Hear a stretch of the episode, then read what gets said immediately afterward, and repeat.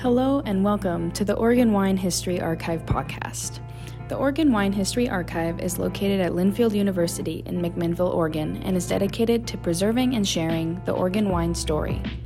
This podcast shares these stories through oral history interviews we've conducted throughout the industry. Please enjoy today's episode. My name is Rich Schmidt. I'm here with David Hunter. We're at Cru and Domaine in Portland. It's January 23rd, 2024. And David, thank you so much for joining us today. Yeah, thanks for having me. Uh, first question is why wine? Oof, starting off with the hardest one. No, I mean, I don't know. You know, really, uh, I think uh, when it comes to wine is such a puzzle. Wine is such a, uh, you know, and everyone waxes prose about it in their own different way. But like, man, what product ties you to the ancestry of humankind to spiritualism to nature to science to economics to history. I mean you know what i mean? You can go on and on. So i think uh, yeah i wasn't born with you know a grand cru uh, wine in my nose or you know fetching bottles from my dad's cellar or anything like that to say the least. Uh, so you know i definitely would have never uh, anticipated it I was a music major, music business major at SF State, and so like my joke right now is, you know, I got a bachelor's degree in the music industry and going for a master's master sommelier title for wine. So it goes to show. So tell us a bit about life before wine. Tell us about where you're born and raised and kind of path to college. Yeah, um, definitely unconventional. I was uh, born in England actually, and uh, my mom kind of said hell with that and, and raised me in California uh, since I was like two or three. Uh, and then bounced around a lot of different towns in California till, you know, I was in the Yosemite area kind of for high school. Went off to, uh, and I worked in fine dining, you know, kind of from 16 years old, just like bussing tables, getting some serving shifts. Um, and that led me through working through college, through Chico State and where I finished at San Francisco State. But once I made it to the Bay Area, uh, that's kind of when all the pieces started falling in place uh, for what came for wine. Uh, started working at this fine dining old school old school spot in San Jose like you know Joe DiMaggio used to eat there had his corner booth and it was like you know there were ghosts. It was mob money. It was like the whole nine yards of 1940s San Jose. Uh, but they had a wicked wine cellar, and the gentleman who uh, owned the uh, sadly the sh- restaurant's not open anymore. But uh, Jalil Samavarkian is his name, Iranian hard-nosed dude, but crispest suits and just walked it and talked it. And he was the first person to start putting glasses under my nose and being like, "Tell me what you smell, Mr. Hunter. Tell me what you know." And I, was good with fruit. I was like, "Hey, raspberries, cherries, strawberries." He's like, "What else, Mr. Hunter? What else, Mr. Hunter?" And I mean, just like off off in space, not knowing what the heck to ask. And that was kind of the first little planted seed. It wasn't like a love at first sight. Oh my gosh, I, am seeing stars now. You know, it was it was uh, that was the first seed, and then.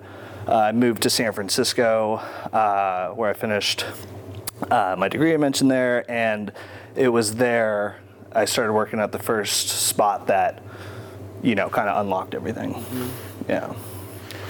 So at that point, let's, let's pause there for a second. At that point, what were your kind of thoughts on wine? Did you was, you mentioned not love at first sight? Were you excited about it at all, or was it just a means to an end? yeah, I, it's funny because my grandma. I lived with my grandma at the time, and we're still, you know, in, incredibly close. Uh, I just drank her buttery Chardonnay when I was out of beer. That was like literally it. We were, you know, we're religious SF Giants fans and we'd watch every single game. You know, this was the 2012, 2013, 2014 season, so a lot to be excited about as a SF Giants fan. And we we didn't miss a single inning. And yeah, we were just polishing off her and classic stereotypical buttery, oaky, rich. She doesn't. She's never had a sushi roll in her life, and you know that's her style. That's that generational taste palette.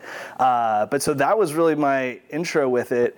When I was, tw- uh, I my dad actually lives in Australia, and when I was 21, I went out there, uh, uh kind of met him, and you know, he's like, "Oh, well, what do you like to drink? Like, what about wine? You know, Australia's got some good wine." And I was like, all I said, I was like, well, I, I, can, I enjoy white wine. Like, or, you know, like, I mean, I don't know how many cheap Sauvignon Blanc, whatever the case, that we drink out there. And now knowing that I was 40 minutes of a drive to wine regions that I study now religiously and memorize all the producers and bottlings. I was like, I was there and I was drinking grocery store plonk.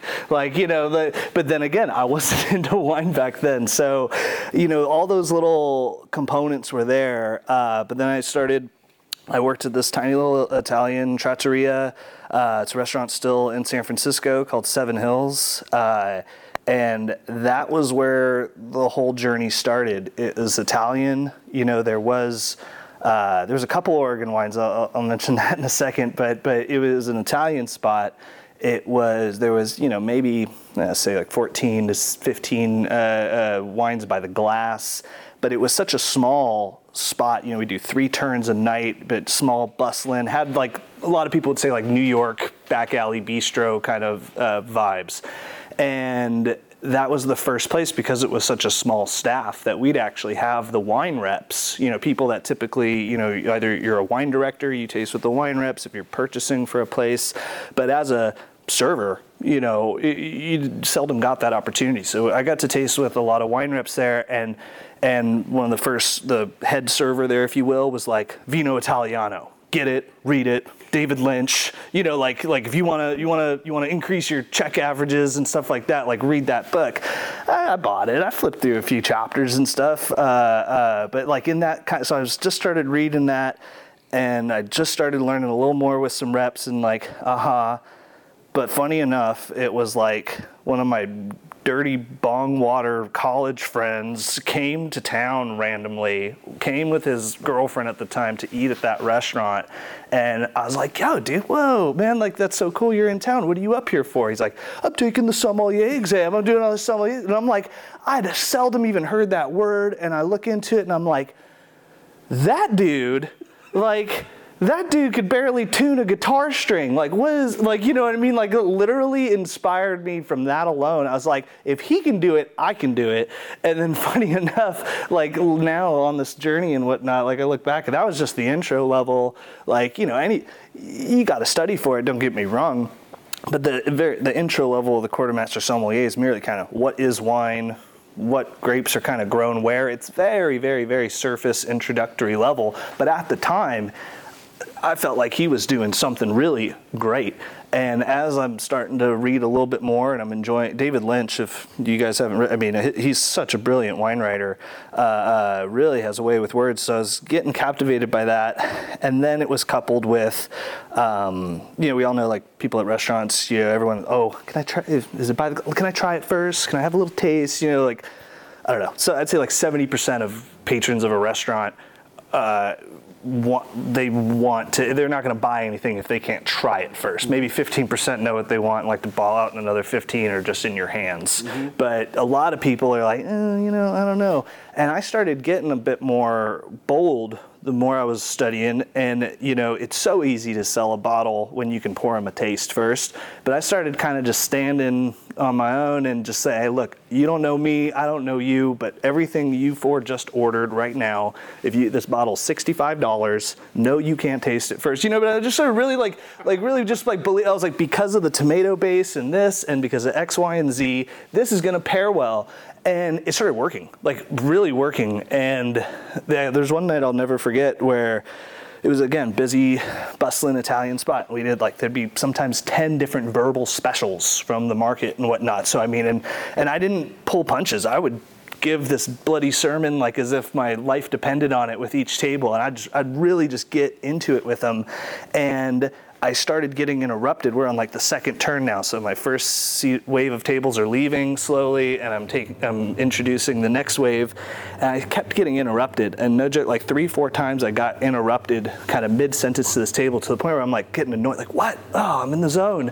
And there's people that just wanted to shake my hand, all just bright-eyed, just smiling with their eyes, just saying thank you so much. Like that, we would have never gotten that bottle, and it's what we're gonna remember you know, like it was that. It was one in particular night where I was like, whoa, I think I have not only just a knack for it, but I really enjoy enhancing people's experiences through that lens of food and wine. So kind of all those things, and they all happened within a few weeks of each other. And I went online, signed up for the first level is the intro level. The second uh, second level of the Court of Master sommeliers is the certified sommelier title. So that is uh, that's when you actually can call yourself a bona fide sommelier. And I signed up. Usually they recommend like a year. In between it, I was feeling pretty brazen, so I signed up for both, like within a couple weeks of each other. And it set the clock at like I had like five, six months to then prepare. And that was when I just honestly never looked back. Yeah. Uh, yeah, and then it's funny because like a few things. Like later, I found I found out that that wine list at Seven Hills was designed by a master sommelier, uh, uh, uh, Nunzio Alioto, one of the old school, uh, uh, you know, real pillars. He was one of the first to pass, you know, back in the '80s in America, and you know, I found that out. I couldn't help but laugh because I'm like, well, God, I was, I was very well taken care of as I'm learning certain wines. Like, so the, the only two Oregon wines, there were two Oregon wines on the list there. Uh, it was Antica Terra, Botanivore, and an Evening Land Pinot Noir cuvee, which vintage had to have been like 2012. So I was like, yeah, you know, this Oregon stuff's not that bad.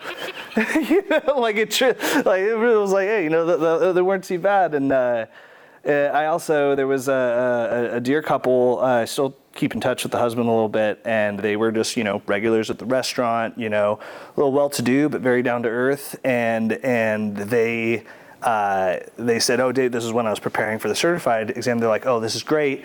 Uh, we want you to take care of us. We're bringing our favorite winemaker, our favorite winery in Oregon, down to San Francisco, and we're hosting them for a big vertical library uh, uh dinner." And that was uh, Patricia Green Cellars, and so they had to have been pretty endeared uh, members to actually get now knowing how winemakers are and behave, like to get the winemaker out of there and like travel down to SF for this. Uh, but it was at the time, you know, it was like I want to say like 05 to 09, and and I'm and and this was a small Italian spot. We seldom had tables over four. This was a party of eight. I was like, oh, great, I get to really do like a big wine service and and and all the glasses and and and of course, you know, they're encouraging me to try uh, each and every one. So I can confidently say confidently say that was my first real like little expose of like, hey, look at what Oregon can be and how it can taste like. Uh, it's funny, the winemaker at the time, uh, name escapes me, but he was a man of few words, except towards the end, I was like, you know, just something along the lines of, hey, did you enjoy everything, you know, and stuff? And he just points to his glass, and it was probably the dirtiest speckling of lip marks all around, I mean, grody. And he's like, that means I had a good time. so I gotta, gotta love that. But uh, yeah, that was true. I signed up for both portions of it, and I don't know if it's that kind of horse blinder component, but I, I, I just never looked back. I, like from the get go, you know, I, I, I get becoming a master sommelier became like when I learned like that was the final evolution, that was the final goal. Yeah, that's where I really set my eyes on it. Um, not long after passing the certified, I kind of just kind of you know, outgrew that tiny little space, and uh, it was very mutual. But that's when I took the leap into Michelin star realm, which at the time, you know, San Francisco, very competitive food scene. You know, I take care of, you know, was Michael Bowers, uh, the food writer at the time, and you know, getting four stars from him was, you know, like winning an Emmy. You know, and and, and we got to enjoy all these nice highs and lows, but still very small scale. It was worrying about TripAdvisor reviews, and I and the chef at there worked at three Michelin star restaurants prior till, and like you know, so it kind of was like learning about this other culture, this other bracket that exists in the fine dining sphere. But as I was studying for certified, I think it occurred at one point or another. Uh, I have no intent on being some career server or anything like that. You know, 24, 25, and you know, just kind of, you know, you're making really good money, fast cash, and all that stuff. But I saw it maybe just initially as like, hey, this is a quick out to you know stay i love people i love working with people and I, it's it's never felt like work to me which has been an easy way to stay with it you know some people really have to fake it and turn on that switch and they're they're acting mm-hmm. and and that's the thing people miss especially out here and stuff is like with without personable service, I don't care if you're paying five hundred dollars a plate. I won't go back if the service is stale, stiff, and awkward, and and you know, so that that that kind of fusion. Uh, was was always there, but but yeah, I took the leap into the Michelin star realm, uh, and the guy who hired me, uh, which at the time, I mean, was one of like the hottest somms in the city. You know, he's on the. We're literally doing inventory, and there's magazines with him on the cover of like Wine Journal and stuff. Yeah, like like literally, like this guy is like just blew the door open a few years prior, and and he was in the the the ropes of passing the MS exam or going through the MS exam, which is now where I'm at right now. And so just even in that kind of short six seven years, it's kind of crazy to see, you know, forwards and backwards. But uh, yeah, that was at Michael Mina was where I started uh, over on California. It used to be Aqua, my uh, real namestay spot. Probably one of the swankiest dining rooms still uh, on the West Coast, at least. But that was where you know I started like as a cellar rat. You know, I, I applied for the sommelier role. He's like, "Look, man, I got to get you in as a server, and I'll get you, I'll phase you in, but get you in the door." And and yeah, my first job was taking care of the cases and cases of corked wine to send them back to reps and things like that, or you know, it, like we're doing inventory, and I'd make the comment of like, my goodness, like it's like the 18th different distributor. Like, how many different distributors? Really, like, dude, you want a wine list that looks like this? You have to like. It was really like things that now are just commonplace, and you know, when you start when you're in any industry long enough, you know, it's easy to like, oh man, like there's such a learning curve. There's, uh, I'll never forget uh, well, so I mean, one thing that was really cool about Michael Mina was five of the people I worked with, four are now master sommeliers, and four were all they were all at the advanced level, and they were all you know like there was a little dregs of Chateau Yquem dessert wine, and I'm just like.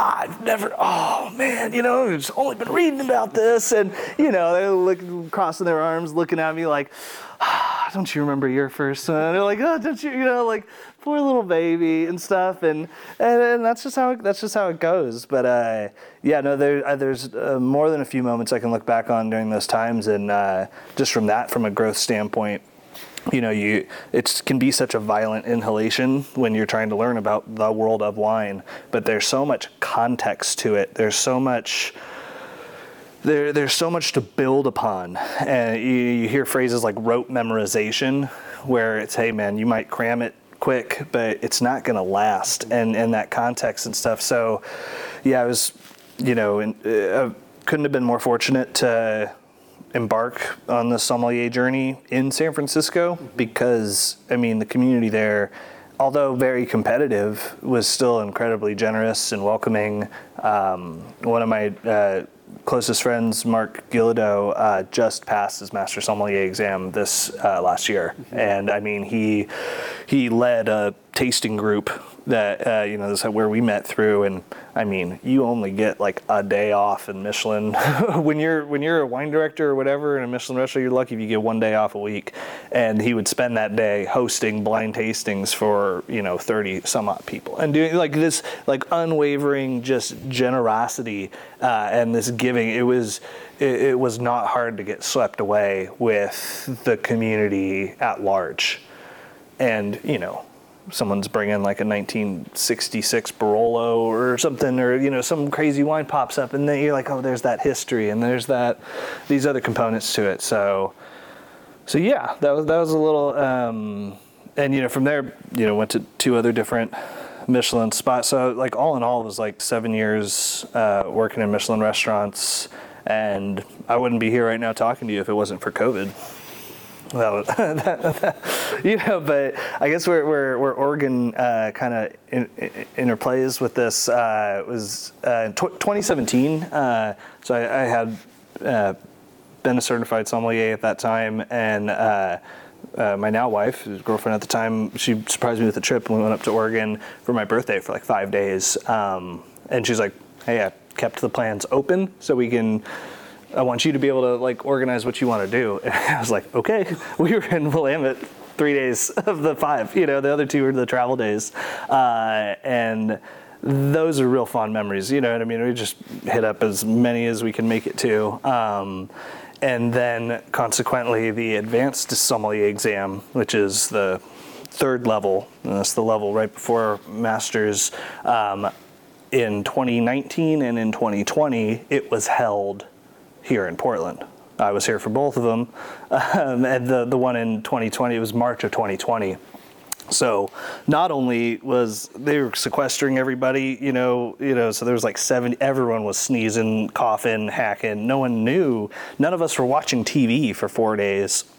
So that was like right when things were really going down, and uh, yeah, like myself and uh, one of the proctors of the exam, he's a master sommelier. We worked together, and we both were at the airport getting an email from our boss saying, "You guys got to quarantine because you've been in an airport." Uh, and a few days later, the the whole food scene and you know the rest is history as we all know all too well. But yeah, once that happened, because of these like three little mini trips I had had up into the Portland area, you know, we we, we had our eye on this place. We're like, hey, you know, maybe we can bounce up here and you know had, had to have a good food scene, had to be close to a great wine regions, and had to not be so far away from like family in the Bay Area. So so so that that hit the box and yeah, that's a yeah right. April of 2020, we moved up here.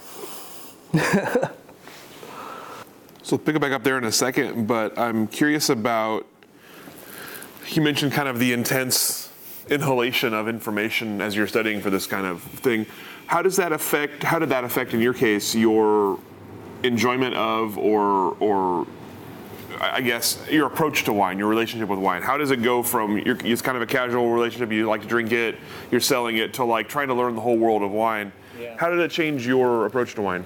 Yeah, um, that's good to think about. You know, I, I, when I was going for the certified sommelier exam, uh, you know, they have testable grapes. They have your classic archetypical varieties and the way they can taste and, and, and reveal themselves. And so for that like six, seven months, I didn't drink a wine that wasn't classic. You know, people were like, oh, hey, cool, I got this Hungarian skin contact, something. I, I like restaurants, I would only drink, you know, if they had a Cru Beaujolais or whatever. I wouldn't have, you know, I, I really tried to dial that in at least from the sense that there is so much to get distracted upon. Like in, in, in, doing these tasting groups, you know, it's blind tasting is hard and it is a muscle. It, you get so many wrong before you start really honing it in. Uh, and I'd hear people being like, "Oh, you know, this reminds me of this like Semillon I had from Monterey County, you know, and stuff like that." Like, what?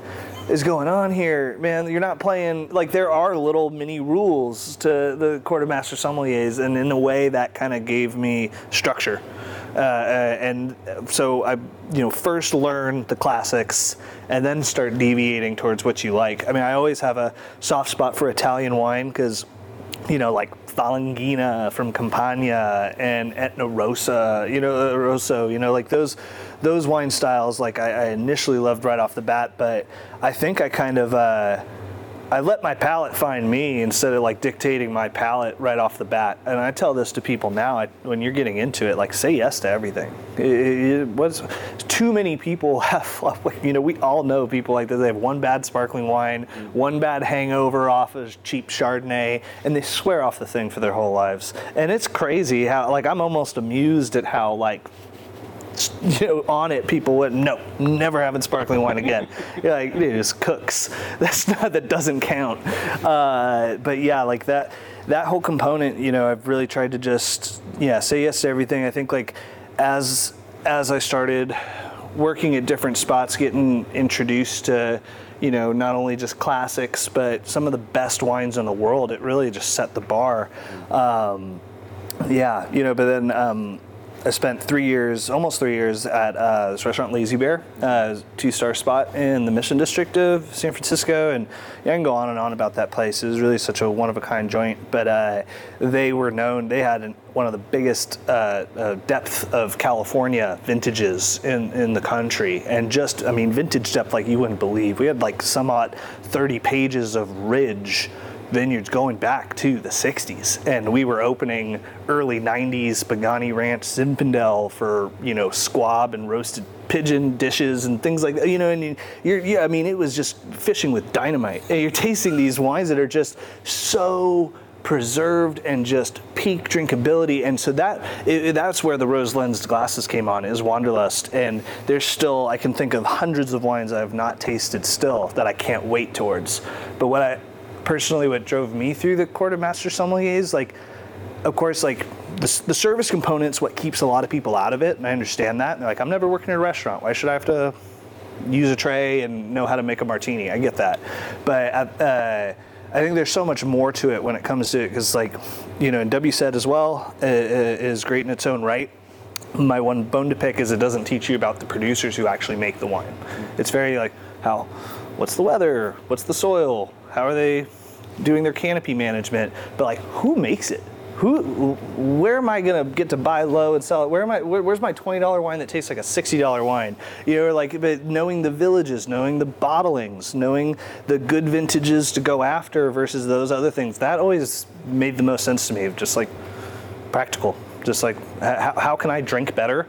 Mm-hmm. And, and funny enough, though, like as far as like tastes and wine go, like I have a lot of friends uh, in the wine industry that just like man, if they have $200, they'll buy a $180 bottle of wine, you know, or something like that. I've just never, I've never been that way. I, a lot of it's like, hey, you know, like when the right moment comes, the right mo- the moment will be there.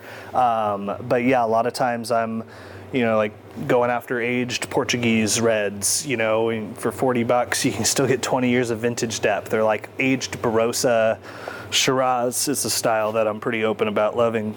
And, uh, I've, i do enjoy kind of uh, incorporating age in warm, ripe, New World wine regions. Mm-hmm. Mm-hmm. But yeah, as my friends, some of my good friends say, my favorite drink is uh, my next one. you know, like it's, it's. I think it's too easy to like. Yeah, my favorite wine's still out there. I know that. You know, or like I can think of incredibly, you know, great memories and great moments and great bottles, but yeah, I think then as you really turn that corner into, hey, I'm gonna try and learn everything there is to know about wine, it's like, dude, you come to that realization really quick. There's there's no way to catch up to everything. Mm-hmm. So before the pandemic, um, I'm curious, what did you, as you as you were you're working in fine dining and you're and you're heading down the sommelier path, what did you sort of think as? Did you have a long term plan at that point? Did you have a long term goal at that point? Where did you think you were heading? Yeah, um, honestly, I, I, think I let um, let the master sommelier title in itself be that carrot on a stick because like he's and it helped being with such a solid tribe of people that were going for the same goal, and you're like, man, you're like, dude, my, my favorite. There's been more people that have been to space than have passed the master sommelier exam. Yeah, there's tons of little, ways to wrap your head around it. Yeah, International Space Station, man. You know, like it, it is literally like it, it, I mean, the the gauntlet is is so vast, and it is such an unattainable challenge. I think I've just I let that kind of that fixation drive the boat for the longest time. Uh, and then, funny enough, though, it's like I'm sitting to you, sitting to you talking right now in a wine shop that I run and curate and all this stuff. I would have never ever told, I would have told you you were crazy, you know, a couple years ago with that. I, this was never part of the plan, but therein lies the journey. Mm-hmm. You know, cause, uh, and I think now that, you know, I'm, I'm kind of finally about to punch my ticket and, and, you know, like get into the arena and have a fighting chance. You know, now I, I find myself thinking about like, okay, well, now it, it's somewhat I can see the mountaintop now. Like, what am I going to do when I get up there? Mm-hmm. And that that in lies the question because you know it's not you know just like just like you know imagine a doctor or lawyer. It's like you don't just like get your doctorate and then there's your practice all set up and waiting for you. You know, and as a master sommelier, they say like, oh, you know, opportunity, or that phone starts ringing from my from what I've gathered, you know, a lot of people that's not the case. You really have to make something of yourself. You really have to um, put yourself out there, and that's something that I mean, many things, but one particular thing I enjoy about working retail now is I mean, first off, it is like I am running, you know, my own business from the ground up, building something, so getting that experience. But, you know, in a restaurant, you're not responsible for booking guests. I'm responsible for making sure everyone who does the beverage pairing is styled up and having a wonderful time. I'm not responsible for getting those hundred people in for the evening. And when you're on this side of the fence, you're in a different business uh, of your own. I mean, you are you're generating that uh, that that income and, and getting it out there. So marketing for yourself, you know, this is you can't just sit on your hands and wait for people to come in. And so that's been something that uh, uh, I wasn't expecting, but it's proven to be really invaluable. But yeah, yeah, I'm, I'm, I've always been keen on travel is the biggest thing. You know, of all the different roles and all this stuff, like uh, quickly into aside from all the romanticism and all the you know hoorah kind of stuff with uh, you know the wine industry travel has always been you know the biggest thing I want I want more of. You know I, I had plenty of people I worked under going to trips to Georgia and South Africa and all these different places just because they were the wine buyer at a at a hot spot. You know, so you say I saw that pretty quickly and of course there's lots of scholarships and different things you can apply for, but that that, that travel component, as we all know, it's like if you've tasted a wine, man, can you talk about it to someone? If you've I got to go to France uh, for the first time wine wise this last summer and I'll catch myself talking to people about Côte Rôtie and then just like looking off into the distance. I'm like, no, but like the context to which you can speak to it, man, it's incredible. And you know, I lived in a book for for seven odd years before getting to experience that. So so yeah, that context is huge. Yeah, and kind of thinking about blind tasting you know, and uh, funny enough, you know, because everyone, you know, thinks of it either as a parlor trick or just like, oh, I don't have a good palate. But well, you can blind taste, and some people have an instinctual component to it, which is great. Uh, but it only lasts for so long. And what I came to learn was that blind tasting is actually uh, a big portion of its like of theory. You know, if you're not studying, if you're saying, I think this wine's Brunello di Montalcino, 2020 vintage, da da da da, you'd get, you know, not laughed out, but, you know, you'd get ridiculed, you, know, you get poked at because, you know, that's five years minimum before it could be released. Like, why? There's no way that's even on the market yet. And, and, you know, I blind tasted instinctually for a while, got good that way, and then had to do a major reset and kind of bridge bridge the gap with with wine theory and all that stuff. But uh, but yeah, yeah, you know, the right now it's a wild ride, and I'm having a lot of fun getting to build Cru and Domaine and and and bring a little bit of that Michelin component, you know. And I hope it's not cliche, but really like bringing that white glove approach to retail. And it didn't take me long to realize, yeah, I mean, dude, this town's great, amazing food, all this stuff, but I'm not alone in thinking that like service and all that stuff is like kind of severely lacking or it's almost like they're all in on a joke together and we're just left out of it. It's like they think we're making that coffee right now you know like who knows whatever. But like you know having that that that real hospitable approach like you know in the way i design the shop like i want it i want that that feeling when you walk in like wow, this is really taken care of. You know, in a fine dining restaurant, it's it's you know, if one fork's out of place, you know, it's not going to derail the whole show. But when you've got 400 things all in their right place, it's a feeling. You know, when you walk in, you just it's it's a it's like your your mind's at peace.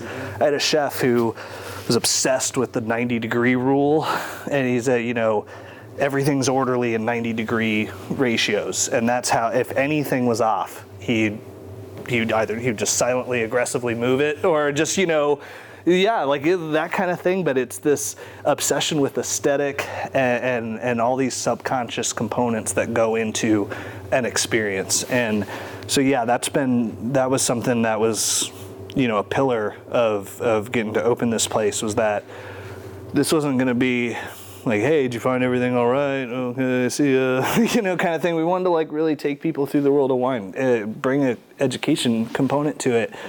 Um, you know, needless to, you know, again, mystifying wine. It's like, what's something that everyone's so passionate about, but like so few people understand? Football i don't know you know like like even still like you know there's there's so much stuff that that that goes into it and I, the longer you work in an industry you do like you get numb to the the struggle of what it was like to start.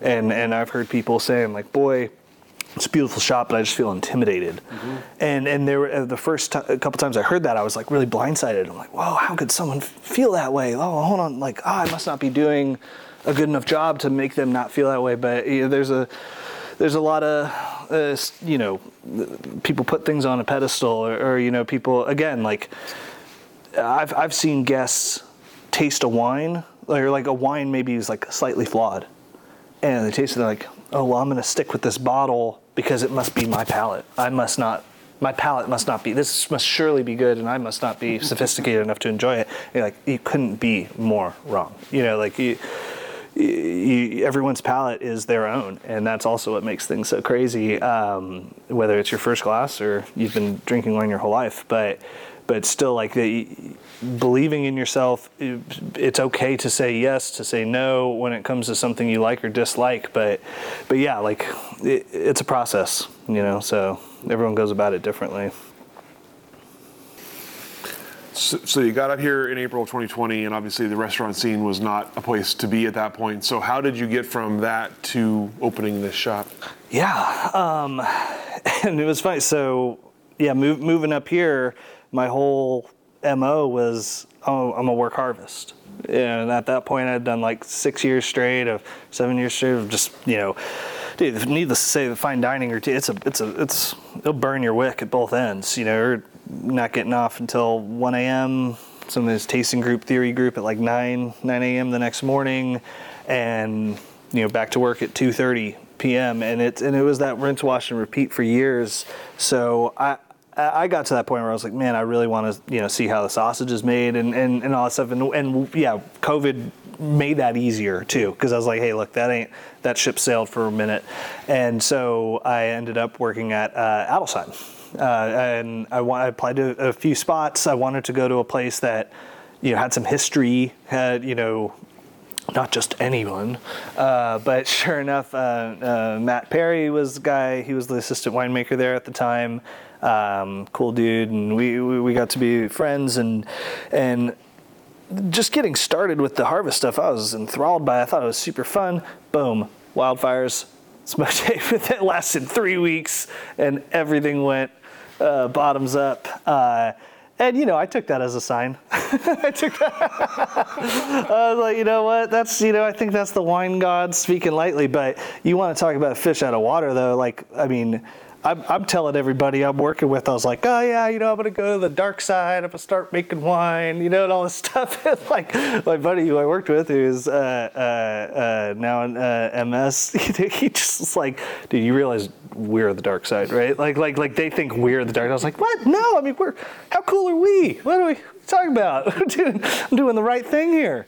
Uh, but you know, still, you know, not uh, not a war of sides or anything. But like, I was mortified when I saw my first you know, pallet of C&H sugar or something like that. And those are things that, like, dude, every winery adds sugar more or less, unless you're by law prohibited from doing so. But even still, like, it was like a little like, man, I'd been in a suit and tie and and and you know all this kind of stuff. Like there was like there's a reality. There was, it was nice to see that. There is the reality. Yeah, there are wasps and bugs and stuff everywhere, and you're you know like there, yeah, there, there is some unglamorous components to it, but the wildfire vintage being what it was, you know, it was like that whole harvest was a science experiment. You know, we still pressed a few lots, and that, at the time the thought was like, well, we might as well vinify our best plots. Everything's probably screwed, but let's see if our best plots can weather the storm, or, or you know, just seeing how it interacts. So I mean, there's tons of valuable uh, experience from it. But they they kept me on after they ended harvest early because they were like, hey, please, like help us with some sales and stuff like that. So like I was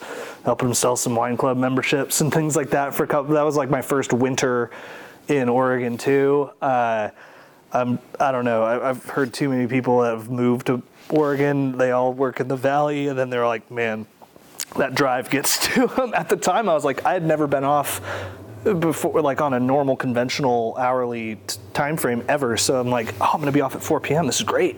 Oh yeah.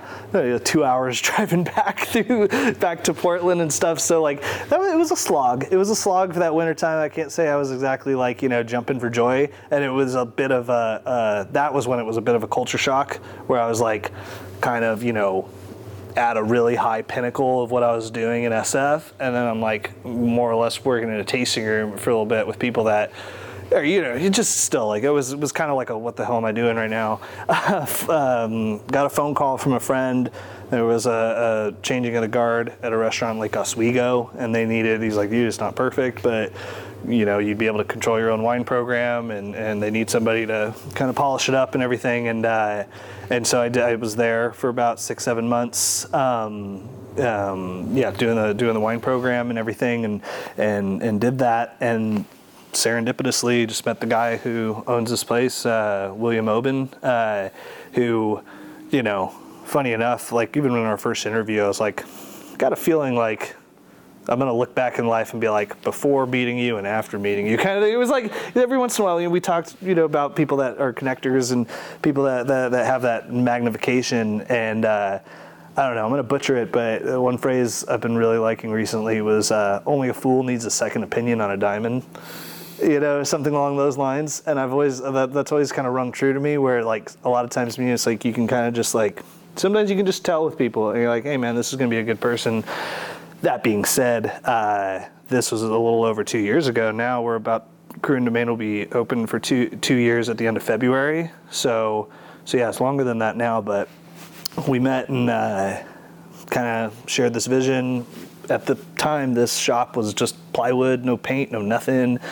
And we kind of just toured it and, and kind of sharing that vision of what could be built and you know, I value the time I spent as a wine buyer places and working with programs that I did because, yeah, I mean, there, it's it's not always a, it's very seldom a blank check. I'm not saying that's it is here, just in general. Like you know, there, there's places I've worked for where you know you're nickel and dimed to try and bring on a new wine to do to to execute a certain vision, and when you work for someone who believes in the value of of investing in wine. You know, that's how Lazy Bear was. Like they believed in the value of investing in wine. When COVID occurred, they were able to stay afloat because we turned the whole wine cellar into a retail store. Dropped the margins a little bit.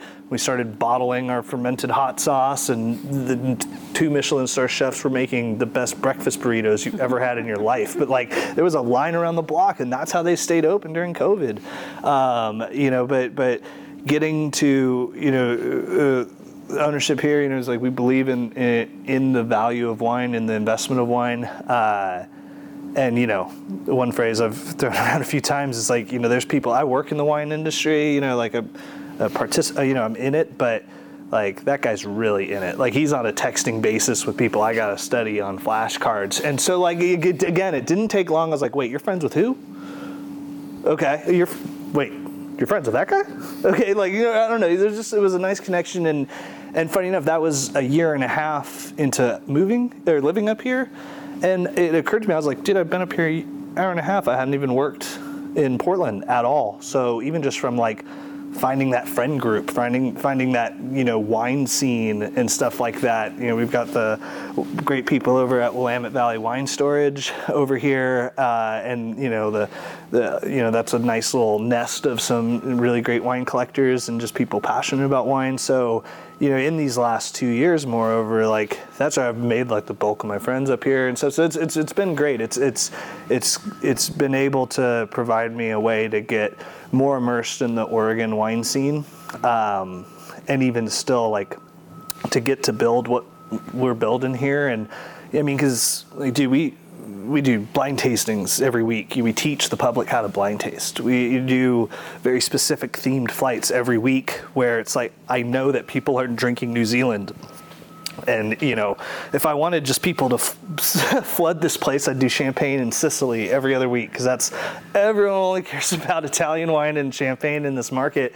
But, like, I know that New Zealand isn't the hottest draw. I know that, like, you know, boutique whole clustered Chilean projects and stuff haven't caught people's attention. But that's where we get to stand on that confidence. Where it's like we've put in the legwork, we are really passionate about what we're doing, but we have the education and the the clout and the know-how to back it up. And that's I just think like without context, uh, context is key. That's the that's that's the biggest thing. Uh, there's a lot of people like I love the enthusiasm for wine in this town and in Willamette Valley as well. Like I took my my family from England was out here for our wedding and we were tasting at some wineries and stuff and you know, I can't help myself. I'm always on these sidebar conversations with, you know, especially when you realize someone's speaking your language. So you're like, oh, hey, you know, oh, you guys are doing what bricks and blah, blah, blah, blah. And my auntie is just like, blimey, all I've ever done is drink it. you know, like, you know, just like, you know, not just like, what a, what a bow on that, you know, because you don't even, re- there's so many people down here that are like into the nerdy details and stuff. It's great. Mm-hmm. It's great. But yeah, context is key. And, and, you know, a lot of people can talk about Oregon wine, but eh, there's such a, there's such a world out there. And, you naturally like especially with aged Oregon, we have one of the largest collections of, of aged Oregon wine in, in town and we open them up too which is like we did an event called Oregon doesn't age question mark. And I mean longtime wine people in this town are just like dude no one's done this before. And I was like again naively shocked how. Like if we've got it, hey, we charge like fifty dollars a ticket. We got these sixteen wines back to the '80s, and let's taste them. Let's, like that's such a pivotal. You, you're going to get people more interested if they can taste and see what's going on with it. So like we'll do rotating Coravin pours uh, where we'll take you know like I've got a 1998 Russian River Valley Pinot Noir open stupendous. So many people are like, oh, I, I, thought Pinot Noir couldn't age for more than three, five years. You know, I mean, that's still rampant. So those anytime anytime as a sommelier you can kind of shatter some preconceived notions that's a win. So tell me about building the collection here. Obviously you mentioned like you have the education component you have you have a desire to, to so tell me about choosing wines for this place and about sort of building a wine list, whether it's at a restaurant, whether it's at a shop. What are your what are the kind of the keys for you when it comes to building a wine list? Yeah, great question. Um, you know, for, for here, I'm, I'm grateful because we get to uh, I want, I want, I, I believe, like Karen MacNeil says, you know, wine should be a grocery, not a luxury. I firmly believe that. You know, like it, I work really hard to make sure there's lots of wines under twenty dollars. There's, there's wines that can be quality that don't break the bank. But that said, we get to really you know try to showcase not only the, like yeah the best the best wines in the world you know and it doesn't mean the most expensive wines in the world but that kind of like hey i'm not going to put anything on these shelves that i wouldn't want to pop open for a friend who swung by or a family dinner or something like that. And just from that simple rule alone that makes things quite easy. You know and i, I typically try to taste with my reps blind uh, they, everyone wants to start going into their tech sheets and telling the you know winemaker's dog's name and all this stuff. And i'm just like dude no customer is going to be having that experience when they're at home. They're going to be essentially tasting this wine blind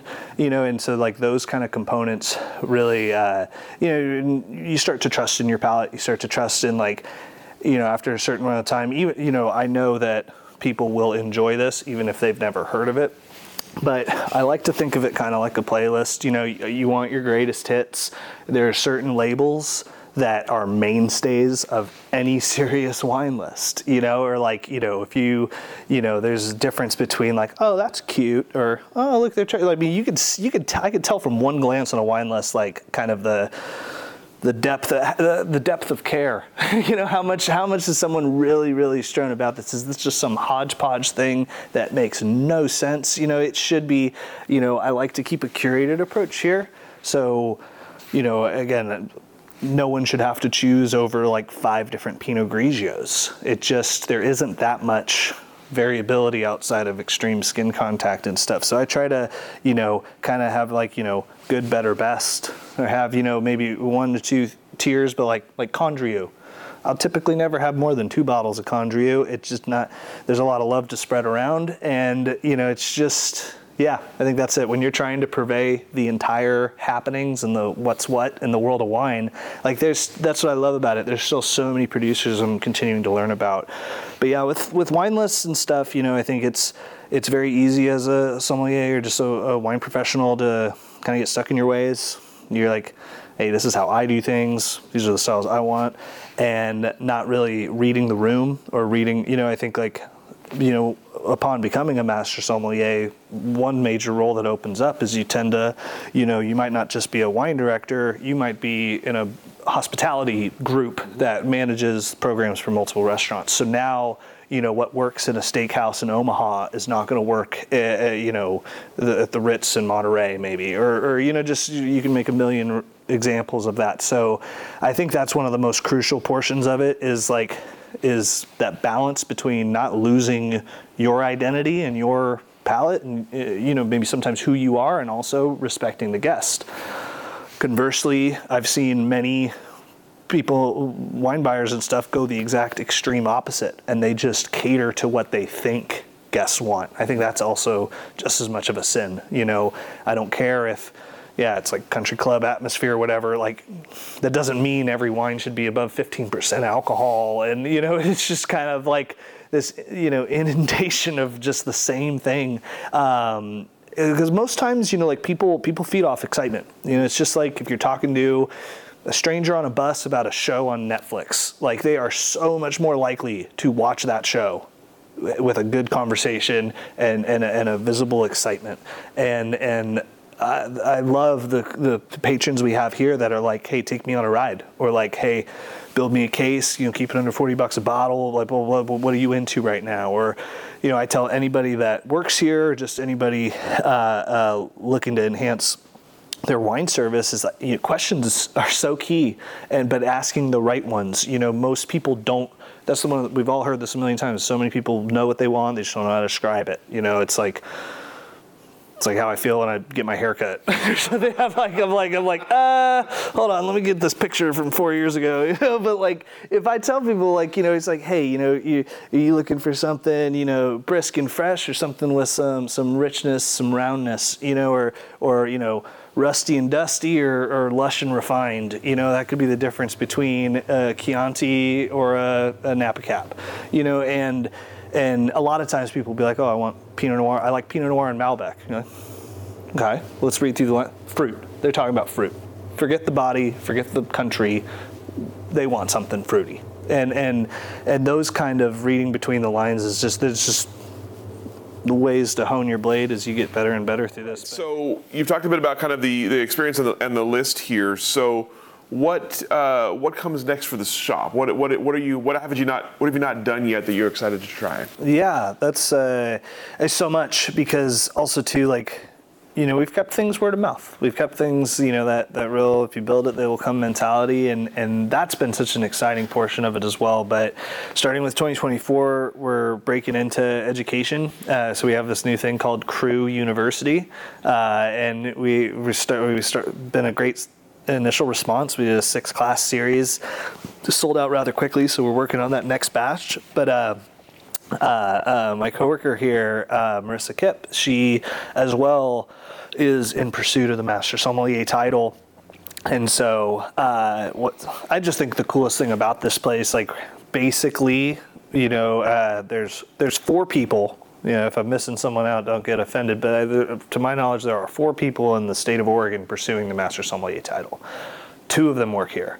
And I just think that's so badass because, uh, it, again, the context to which to understand things. Uh, it's like people can memorize a tech sheet, people can memorize tasting notes, and you know, yeah, you have a this this vineyard's 900 feet in, in elevation. You know, like this kind of stuff. But like, the how, the why, the what, how does it connect, how, the context to which to understand it, and uh, and really just kind of you know a way to you know it's like teaching people to fish. You know when, when I can introduce somebody to a style of wine they've never had before, you know you see that light turn on in their eyes. You see that they're engaged now, whereas prior they were just passively drinking and doing something.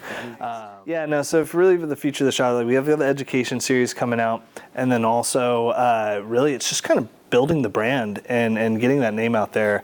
Uh, we do have like a sister wine bar that's set to construction starting soon, and that's going to open up in the Pearl in the springtime, uh, which that's just exciting, you know, because again, I, I learned pretty quickly here, like, you know, it's nice to have a beautiful space to, to, to not only shop for wine, but taste some wine. We don't do a corkage fee, so we'll encourage people to hang out for a little bit, enjoy something off the shelves. Uh, but it didn't take me long to realize people like drinking wine more than like necessarily shopping and stuff. So, you know, I've found that like creating experiences I think is going to be one of the major components for 2024. We uh, did a really fun, uh, this was for charity. We did this really nice wine uh, dinner that people bid on, and we brought out just the murderer's row of collectible wines. And getting to do events like that were such a smashing success. I think that's something uh, I look forward to doing. Uh, yeah, we do a monthly like ticketed event, and yeah, anything I've learned to this crowd, man, if it can be a date night, it's off. It's off to the races, man. Uh, but you know, just like a Wednesday afternoon, it's like, hey, check out this grower champagne and stuff. Like, I mean, again, we, you know, the foot traffic's uh, uh, pretty decent out here, but it's still, you know, we're tucked in our little corner, and and I mean, we didn't do much of any marketing for, you know, really the, just a little bit on Instagram, a little bit on that, but uh, we've we've kept it in that grassroots kind of growth phase, and we finished the year really strong uh, with a lot of buzz. And again, we're just I'm just hope to capitalize on that. I think it's just you know, every single person that walks in here, I want them feeling like a VIP. I want that, you know, uh, anytime I go into a place, someone's remembered my name. You know, it's like someone said, like, you know, everyone loves the sound of their own name. Uh, but you know, like the, again, those little touches of hospitality, those little touches of, you know, making memories for people as opposed to just a transactional, you know, relation. So.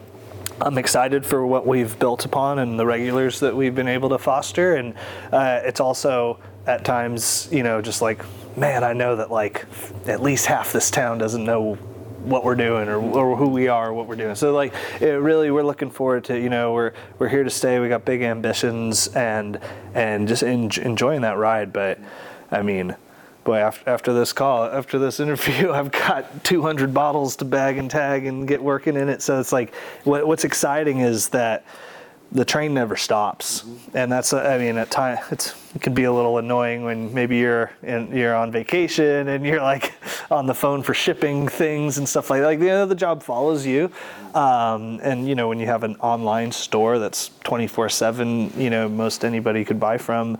Uh, yeah, but it's it's it's one of those things that.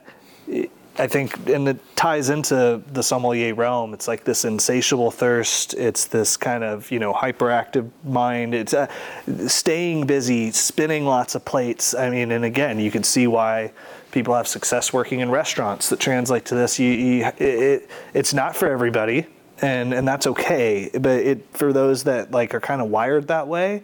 Uh, I get a lot of gratification out of it, and it's also like I could not imagine doing kind of the same one, two, three, or you know, and again, but to, to another person, that's paradise, you know, and, and it all just depends. Like, you know, most people that work in, especially in Michelin, you know, restaurants stuff, or just really any restaurant, man, you you you kind of thrive on the chaos a little bit, you know, like. I love it when it's just me on the floor here sometimes, like, you know, where I can like actually get my tail kicked a little bit or like, you know, there, there'd be so many nights leaving, you know, the floor and you're like, man, I am exhausted. I didn't need to do those extra three flights of stairs to just get, you know, a little thing to add a little gag of a joke to you know like this this this one time this one time in Michael Mina this guest was like I was getting right into all the spiel you know getting all getting getting into the spiel and they're like oh man if this is how you this is how you, you talk about wine I wonder how they, they, they talk about cereal in the morning or something like that I was talking about it this guy he's like dude he went and grabbed a little thing of milk and a, we had these like little grains that were a portion of the dessert and we did a little like cereal you know as a total gag but just just like they were not expecting it. They're like it's at the end of the night, their bill is already paid. And they're like, oh, and for, for your final surprise course, we've got this one, you know. But like, you know, creating that little memorable experience, getting to have a little fun with it. But uh, yeah, again, you know, it's I think like. Uh, to I've been trying to have this place be a bit of a lightning rod for the community that I've left because up here, you know, and I was warned frankly, by people in SF. They're like, dude, don't go to Portland. It's a dead zone. No one does. And I mean, from a fine dining standpoint, I understand why they said that. You know, no, no one's hiring a full-time sommelier, you know, to work in a restaurant outside of Canlis uh, uh, up here. But that being said, like I'm really glad I didn't listen to them because you know all the elements are here. Mm-hmm. They just you know the the passion, the the curiosity, the the local love, you know, and and sure, you know.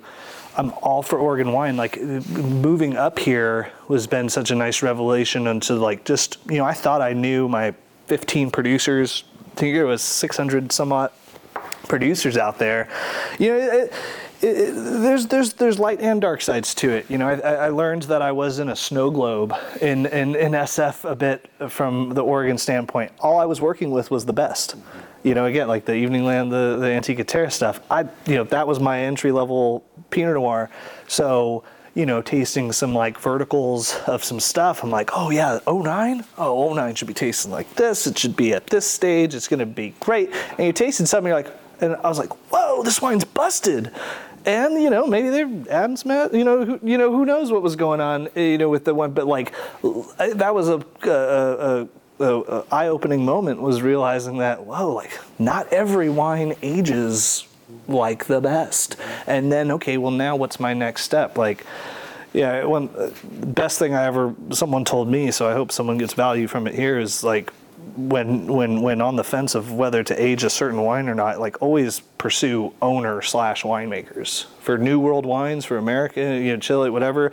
When you have an owner slash winemaker, like that's a certain investment. They're they want their grandkids tasting those wines, and as opposed to um, I'm the hired person, you know, like don't don't don't upset the the club members or the investors. You know, it's a different it's a different approach.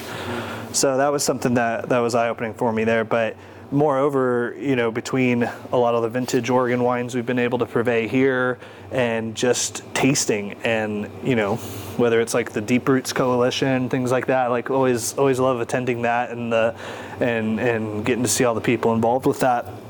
But you know, like there's too many producers to name drop, but there's so many exciting things. Amphora wines. I mean, Chardonnay, no secret, right? Like the fact that Oregon's finally figured out Chardonnay is probably you know, this is what's going to take Willamette Valley to that next echelon. Uh, uh, and, and, you know, this is, you know, off camera, but we're talking the, the, the kind of the new wave of winemakers right now, and you see this, and it's the same in France, the same as other things, you know, except in France they're born into the family, but they send them off to New Zealand, they send them off to Argentina, they send them off to all these places, get those experience, get that exposure, and then come back here and figure out how to do it right. And and you're seeing, you know, you're seeing people uh, out there doing these things, uh, and yeah, you know, the fact that you know, I'm, sure everyone knows that, that whole Wente clone fiasco, you know, and people probably lost their retirement funds just planting stuff blindly. Uh, and it really set the region back, you know, like Pinot Gris should have never been as big of a crepe as, it, as it's been for here. You know, it was literally just like, here's something 17 bucks to cushion the blow for these, whatever the price Pinot Noirs. But yeah, Chardonnay is so exciting right now. And, and, you know, you're seeing people having success with Syrah and a little bit with Gruner Veltliner, things like that. I, this is where like I get in my own way sometimes where like a lot of people are like, oh, this wine's great. But I'm like, if it's Gruner Veltliner, I'm holding it to the standard of Wachau, of Kamptal, of like the, the, the atyp- the typical style of that grape. So there are times where you know maybe I'm not the biggest fanboy because I'm just like, well, it's a neutral white wine, and it you know sure, but it's not as expressive as you know. It's you know sometimes you're like, well, there's a reason Tempranillo is like you know mainstays out there. You know, temp- a lot of times international grapes, you know, sometimes they lose that spirit, that essence, that soul of their European counterparts. That's what makes it so exciting when you taste someone's wine that is dead on. Yeah, like I uh, Raj Parr's Phelan Farm Wines out of California. He's making Mencia. The first time I tried it, I mean, I didn't know what the wine was. Like, I, I was like, dude, this is Spain, 100. You know what I mean? Like, that was like an eye opening thing because it fooled me big time. But a lot of times, you know, like Italian grapes grown in Oregon or even California, seldom are they really like dead ringers, but you got you know Cameron doing the Nebbiolo uh, uh, based out of you know Barbaresco vineyards and stuff, and and you're seeing these steps and you're seeing this promise and excitement. So yeah, I mean, it's a fun ride, and I think like with anybody. I, I, I sometimes don't know if people realize just how special Willamette Valley is in the timeline of things. 60 years, we're talking? Barely? 60 years and it's done this much and it's become, you know, this renowned. I'd argue only Marlborough, New Zealand can can argue, you know, a faster ascension. I'd say, and and so between those two regions, uh, yeah, so many great things. You know, just as as people are hey, there's more up here than Pinot Noir. You know, Marlborough, Zealand, there's more than just Sauvignon Blanc. They're they're doing so many great things out there too. So yeah, that's that's just where you know, like we're we're all uh, people around here are very privileged to have such a such a high quality region. You know, and and uh, yeah, you know, keeping that beginner's mind and, and, and thankfulness and, and gratitude approach, I think, is key. So you mentioned that you're on the cusp of sitting for the Master Somm exam uh, coming up this spring. So tell us a little bit about what that entails and about sort of the your preparation and thoughts going in. Yeah, I got a lot of them uh, every day. No, but um, yeah, it's it's it's wild, man. I. Uh, I'm sitting. I'm sitting the Master Sommelier Theory exam in April. It's being held out in Atlanta, Georgia. The irony is that it was held in Portland the last couple years, uh, but I've never been to Atlanta, so let's have some fun with it. But yeah, man, it, it, it is crazy because when you start on the wine journey, it's like it's so. Inti- like we talked about the intimidation factor, this kind of dude, it's just like the Mount Everest approach. Where you're like, man, how on earth am I going to get there? And you know, we're not all Zen Buddhists at heart. We're like, you know, series one step at a time. You know. Uh, but by keeping the blinders up, like I'm, I myself am having that kind of moment of like, whoa, like we're like the finish line's in sight. We're we're like kind of right here, because all these memories that kind of touched on a few is like of the people that I've worked with that were at this point trying to achieve it. At that time, it's like, man, it's like being a freshman hanging out with seniors, and you're like, man, these people are like 25 years old. You know, like it's like that's how it feels at the time. Uh, and now, so like, really, the operative word is just excitement. I was very, very grateful uh, in that role at Michael Mina, whereas I wasn't hired as a sommelier, I was treated as such, and uh, they were per- pursuing the MS theory exam at that time, and I got invited into their theory group. And so here I had just passed my certified. I mean, it's hard to illustrate in a clever phrase of like just how huge the the gap is between you know like certified and the advanced master's levels. I mean, it's monstrous and you know, those were very stressful night before the, the theory groups. You know, I was always, I'll still occasionally look at the questions I wrote at that time, and I'm oh man, you shouldn't have phrased it like this. You shouldn't have phrased like I'm correcting myself now from that. That's the growth of it. But I was I was very grateful to get into this uh, master's theory group at a time when you know I was nowhere near that level, and so now it's been.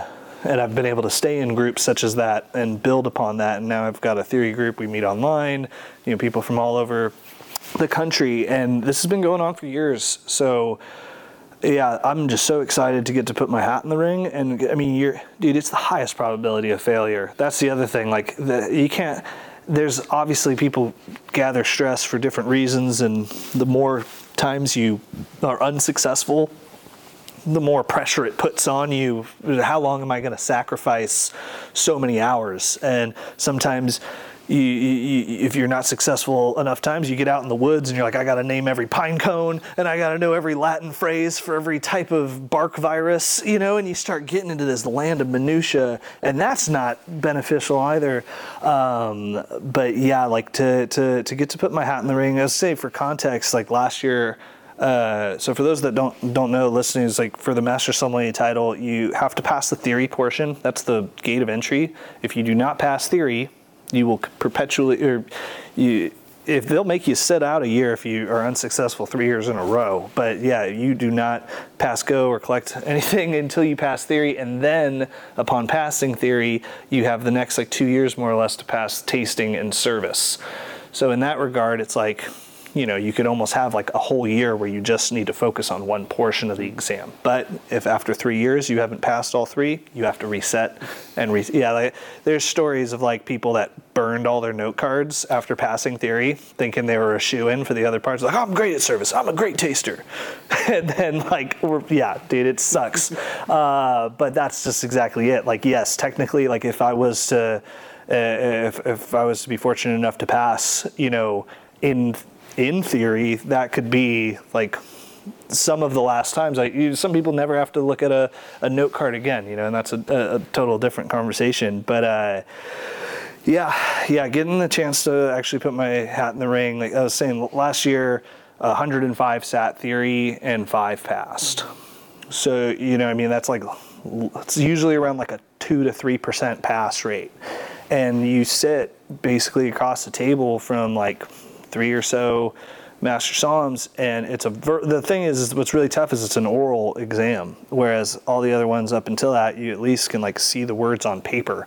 So and not only are you battling with their accents uh, you know at times but still like Oh man, I mean the difference between some Chilean terms versus Argentinian terms versus the odd Madeira, uh, uh, Azores Island. You know, like they're, you know, a phrase could sound, you know, like they're based in a certain dialect. You know, it's so easy to get thrown all about, and it's you know some somewhere around 120 questions, uh, about like 50 minutes, and the kicker is you have to pass a 75 percent. Uh, like I've, there are people who have gotten a 74. Sorry, oh so close. See you next year. You know, um, so very very brutal to say the least, and it can come down to like one or two questions. So like even when you think you're you know, oh man, I know I got these five wrong. Or like, I mean, like it's the mental. Like right now in these next two and a half months, I'm trying to, you know, it's, it's mental stamina. you know, it's it's it's the mental stamina portion of it. It's it's the you know not losing focus you know that's something too like your brain starts to go soft after like 70 questions or you know you start like looking at the time or maybe a balloon flies out the window and you know or like you know your eyes start wandering off. So like that's for me trying to really really hone in and uh, and just take it in stride. But yeah i think uh, there's a lot of reasons why people can add pressure to themselves i think going into an exam that has such a high probability of failure how that should de-stress you right there. Like I'm like like this. I'm you were you were actually going into a, a, losing situation, and it is like you know it's like I, I, I should view this more as like playing the wine lotto, but like in these types of exams, many have said before it's not. Yes, you, of course you can prepare for it, but the exams tend to not be something you can prepare for. Have you been to Tunisia? Have you had raki from you know uh, you know like what's the base flavoring spirit uh, uh, uh, agent of this and and you know. Uh, what season is this mold procured for sake production? You know, like I mean, the questions at times can get. There's always going to be some fu questions we call them, where they're like, you know, there's always a few in there, uh, absolutely. Um, but yeah, the kind of, without putting words in the court's mouth, they've always known they've kind of they kind of keep uh, they're they're changing their ways. They're being much more open and and uh, about like the examination process as a whole, like giving really great feedback and, and breakdowns of categories. And this is where you need to work on. This is where you did great. Uh, but a lot of the mantra, maybe unspoken, has been like, hey, we're going to kind of keep you in the dark a little bit so you can run really, really far. Maybe you ran past where you needed to go, but you're better for it because you did it. And that was like when I was first sitting the advanced sommelier exam, which that was like a whole behemoth in itself. I, I, just passed it in July, which is exciting. It took me, it was my third attempt to pass it. And for advanced, you, whereas the master sommelier exam, you get three years total to pass all portions. The advanced, you have three days in which you take all three and then you find out pass or fail. And yeah, first year I went two for three. I passed theory, I passed tasting, I didn't pass service.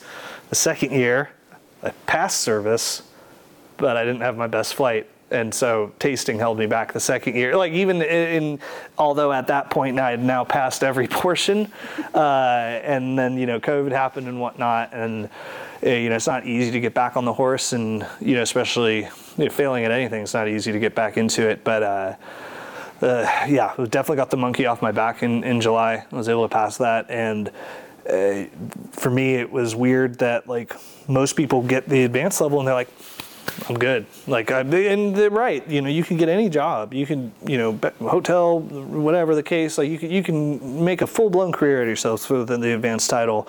Uh, that was never the end goal, and it became sadly like I was not even that of course excited about it, but like my, my mind was already on the match. I was like, I just want to get this out of the way so I can get to where I've been. You know, like people that I studied with that have now been there. You know, it's like we're all on the same race, just at different speeds. And, and and so yeah, you know, I can't just from that community component. I can't wait to go see a bunch of people I have you know haven't seen in four or five years, or people that will now be sitting across the table uh, you know, proctoring my exams and telling me my, you know, my questions. You know, it's like, man, you know, uh, I'm excited for that, that kind of full circle approach to it. But yeah, man, it's anything anyone in the world would want to drink and pertinent information about it. Really, that's like the best, easiest kind of way to put it around. I mean, it's and it's it's you know what you know uh, uh, the Monashee Mountains affect which wine region primarily? Blah blah blah blah, blah you know the Elbe River you know in Sachsen Germany. It, it, it's it's you know rivers soils the types of wines allowed. Who makes this wine? Arrange these three vintages in Muscadet from best to worst. Uh, which of the last which vintages of the last 10 years had hail in Burgundy? You know I mean that's just from a weather component uh, you know, who was this person in the influential winery they helped with? You know, I mean, like that. There really is no uh, um, end to where it could go. But as I prepare for this kind of Herculean task, uh, I just try like my, my wife said like a long time ago, just like just really try to remember what you're doing this for and and why you're doing this for. And and again, you know, there's people that hey, you know, I really like this. It's tasty, yum, having a good time. And then there's those people that are like, I want to know why, or kind of like if you ever like been in a car and you're like, man, that movie, that actor, God, what was that actor's name? And if it bugs you enough, like where you're like, I have to look this up or I'm not going to be all right for a minute. Like if you're that type, you probably have a, uh, a potential to be a sommelier, or you, you probably have a career in wine if you want because it is that little tick. It's that little like you know, I really, really want to know and and yeah, like I was definitely a precocious child, and I was, I was definitely, you know, at, at times, you know, like a, a little know-it-all, you know, at times I've been accused. Uh, so it's fun, like siblings of mine. It's funny, like they're just like, oh, you, you, man, you were like that. You were like, I don't like this, but I like that, and I don't like cheese only if I'm on pizza, you know, whatever the case, you know, like like hearing that kind of stuff. And and it's funny, like my my my dad, I didn't really uh, know that well through my life, but when we, when we kind of met, I found out that like he worked on you know he worked on cruise ships like in the 80s and stuff like that. And he was like oh yeah i was a wine steward and yeah he's british and all that stuff. So i was like oh wine steward was fancy blah blah blah. You know like like that sounded like a water boy kind of thing or i don't know. It just didn't sound and i look into it and it's like no that's the british term for sommelier. Mm-hmm. You know so like even like little like those are kind of cute little cherries on the on, on, the tree or something like that. But yeah you know definitely the path in wine was anything but paved. Uh, yeah, I know friends that you know have been popping open fancy bottles for their parents since they were 12, and they became master sommeliers at like 26, 27. That's like the youngest anyone's ever been to pass it. Uh, but yeah, for me, it's just kind of been a it's just been a journey. It's been a it's been a fun ride and saying yes to everything and trying you know any wine style at least twice and just kind of enjoying the ride, man. Just enjoying the ride. Like there's it's it's you're never gonna know everything, and I think you know I think that's got to be you know a shared sentiment towards you know anyone working in wine long enough. You know it's you devote your most people when they pass the master sommelier exam tend to focus on one major topic. Mm-hmm. Maybe it's Madeira, maybe it's sake. Because it's impossible to master everything and stay at that forever. I've got note cards I made in 2018 that are obsolete.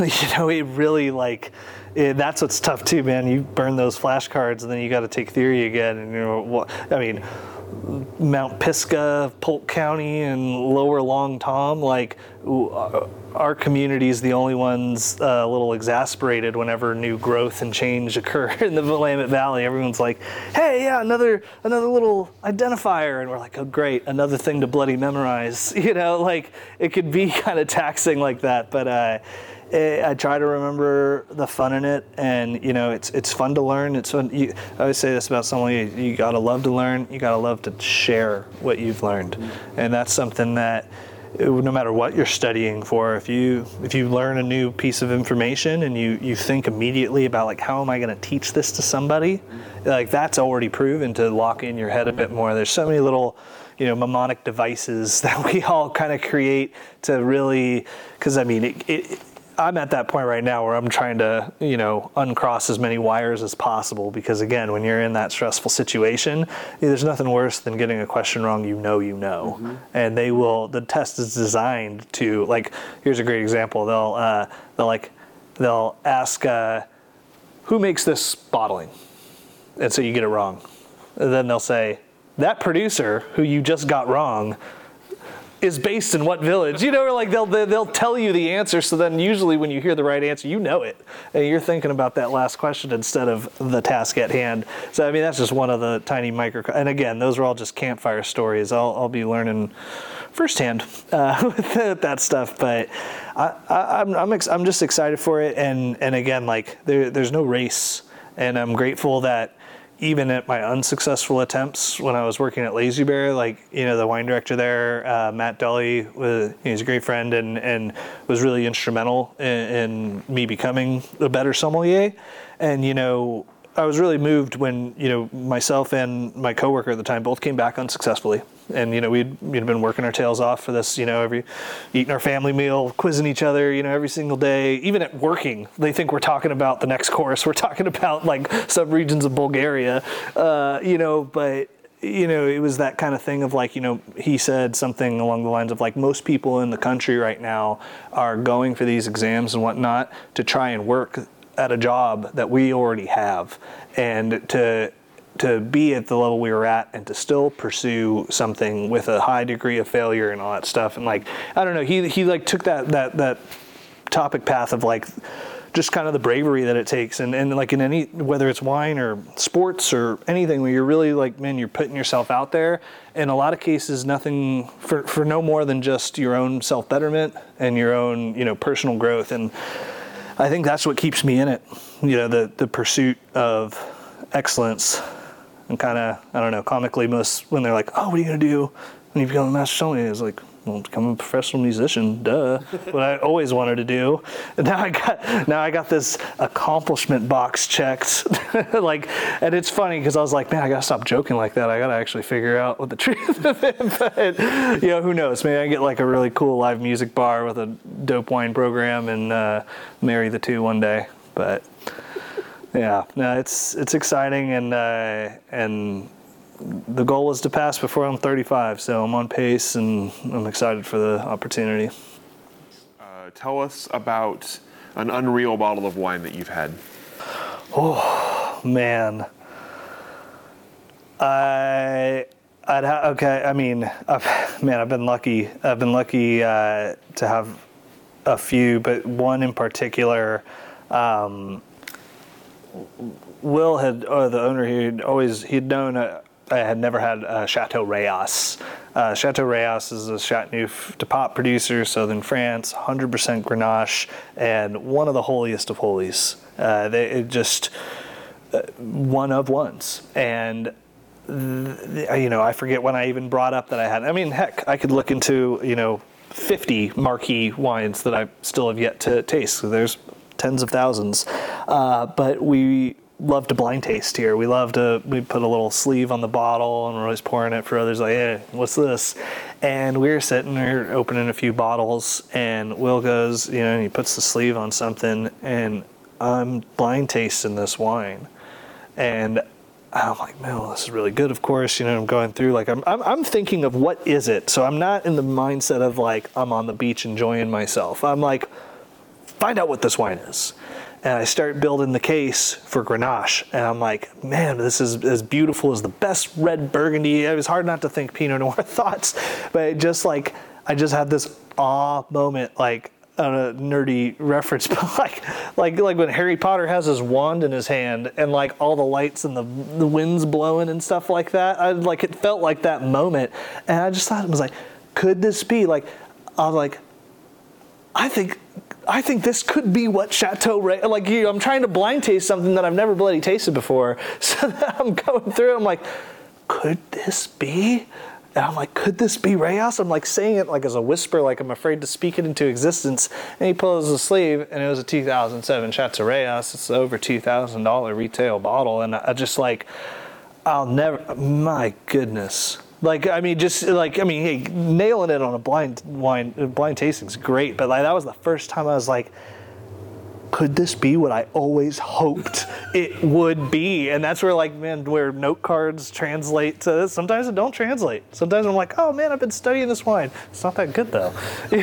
like it's a little hairy for my taste. Uh, you know, eh, well, you know, the kid took over, and uh, but like the, the, the, wine was just uh, immaculate, and and yeah. Uh, like I said, I still try to think of the, you know my best wines are still to come, but that's something I'll never forget. And you know, that's again where like the owner of this place, he's a firm believer. It's like you know, people. we're in a generational gap right now where you know there's going to be need to be a new generation that t- gets into this stuff. Uh, and getting to open those wines and pour them for people that don't have the means or the accessibility. I mean, that's something that we've too uh, become kind of known for. And man, I've I've seen I've seen people wipe tears away from wines that we've been able to pour here, and like that that means something. That like that's a, that's a spe- I don't care who you are. You know, you're like man, like that's cool. That's cool. Like when you get when when when things can get put on a pedestal, but like when you can create that sensation and that experience. So, yeah, that 07 Chateau Rayas that will uh, stay with me for some time. Well, excellent. All the questions that I have for you. Uh, anything I didn't ask today that I should have? Anything that we didn't cover that you'd like to cover here? No, I think. Um, well, you know, I mean, hopefully, we're talking about Oregon wine a little bit and stuff. Like, you know, the fu- the future's really bright, and I'm excited. I'm, I think it's great what you guys are doing right here and capturing that history, and everybody's coming at it from a different angle. And I think, you know, you're providing a lot of puzzle pieces that people look back on and and really be able to say like, hey man, that's that's I don't know what other regions are doing this, you know, and stuff like that. So kudos to you guys and um, and excited to see what you guys continue to do. Thank you very much. Appreciate that, and best of luck this April at the the beginning of the end stage here for you. Thank so, you all. If, if, if, I pass, we're having a party here, and you all are invited. So so keep keep that on note. Excellent, we'll do. Thanks, thanks for having so, Thanks so much for your time. Appreciate it. Go ahead and let you off the hook. Awesome. Thank you, guys. Thank you for joining us for this edition of the Oregon Wine History Archive podcast. And thank you to all our supporters, partners, donors, and interviewees who have helped make our project a success. Be sure to check out our website at OregonWineHistoryArchive.org for more interviews, photographs, wine labels, and more. And stay tuned for more interviews as we tell the story of Oregon wine. The Oregon Wine History Archive podcast is brought to you from the Oregon Wine History Archive at Linfield University, with a very special thank you to all the Linfield Archive students who have contributed to these oral history interviews over the years.